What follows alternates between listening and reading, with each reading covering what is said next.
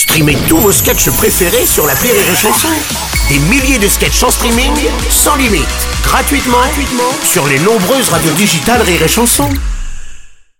Le Journal du Rire, Guillaume Po. Avec Caroline Vigneault qui est notre invitée tout au long de cette semaine pour nous parler de son nouveau spectacle In Vigneault Veritas. Ça marche très très fort au théâtre Édouard VII à Paris. Bonsoir Caroline. Bonsoir. Il y a du second degré, on le disait lundi, il y a du premier degré aussi. Et puis on se demande aussi parfois bah, si, si, tout est vrai dans cette histoire. On cherche un peu à démêler le vrai du faux.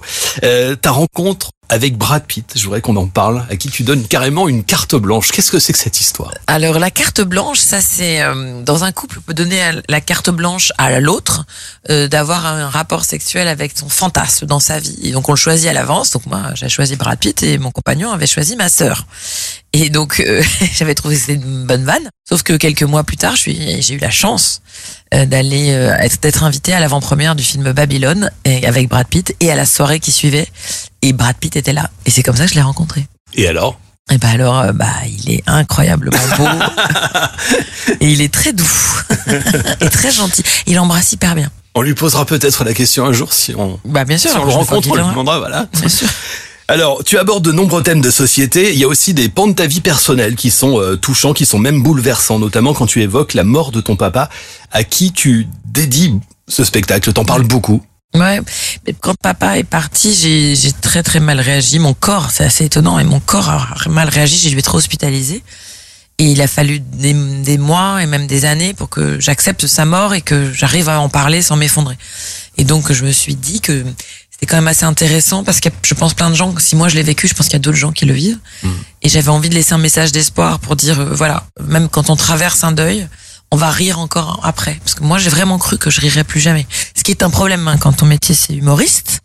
que ma sœur, elle est dentiste et je me suis dit, tiens, c'est moins grave si elle rigole pas.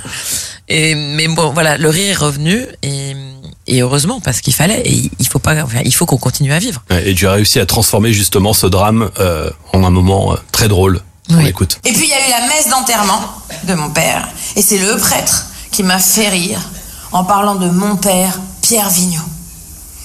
Nous sommes ici pour accueillir Jean Pignot. Veuillez vous avancer pour bénir le cercueil en chêne massif et intérieur coton d'Égypte de Jacques Pouillot.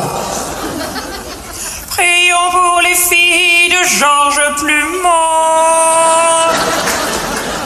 Il en a pas mis une dedans.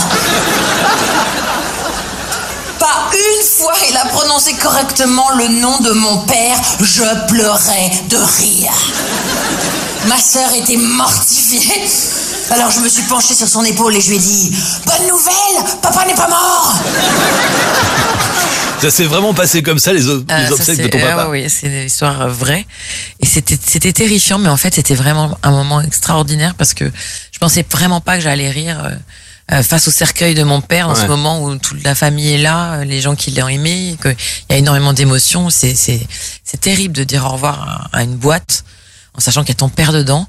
Et, et quand il a commencé à, à, à sortir un faux nom, le première fois, j'ai regardé ma sœur, j'ai dit, il a dit quoi? Et, et après, comme ça devenait, comme il, s'est- il- vraiment il s'est planté un nombre de fois incalculable, j'ai j'ai pris un fou rire. Et, et, et cette blague est sortie. J'ai dit à ma sœur quand on m'a je dis mais la bonne nouvelle c'est que papa n'est pas mort. Et du coup, elle s'est marrée aussi. Et on s'est pris un fou rire toutes les deux. Les gens nous regardaient en disant quand même. Et je- moi, j'ai vu un signe de mon père qui m'a dit non non, il va falloir continuer à rire. J'imagine qu'il faut que ce soit euh, archi digéré, comme on dit, pour, euh, pour en rire ainsi sur scène. hein. digérer, je sais pas, mais en tout cas, tu apprends à vivre avec. Et ça y est, j'ai appris à vivre avec. Et j'ai même essayé de, de trouver des trucs positifs. Et étonnamment, depuis que papa est parti, je lui parle tous les jours. Il n'y a pas un truc que je fais pas sans lui le dire. Alors qu'avant, il fallait que je décroche mon téléphone et que je l'appelle, ce que je faisais pas tous les jours. Et là, on est, on, voilà, on est en symbiose. Et je le dis dans le spectacle, il est omniprésent. Ouais, il est omniprésent et d'ailleurs tu lui parles dans le spectacle, Ouais. beaucoup même. In Vigno Veritas, c'est le nouveau spectacle de Caroline Vigneault à découvrir actuellement au théâtre Édouard VII, donc à Paris. Grande tournée par la suite à partir du mois d'avril, hein, je crois. Oui, on a on finit le 30, j'ai dit on parce que c'est l'équipe, on finit le 30 avril, non le 30 mars à Paris. À Paris. Et on commence le 2 avril, donc j'ai pris une journée quand même pour me reposer. Bien, j'espère que tu vas en profiter. c'est sûr.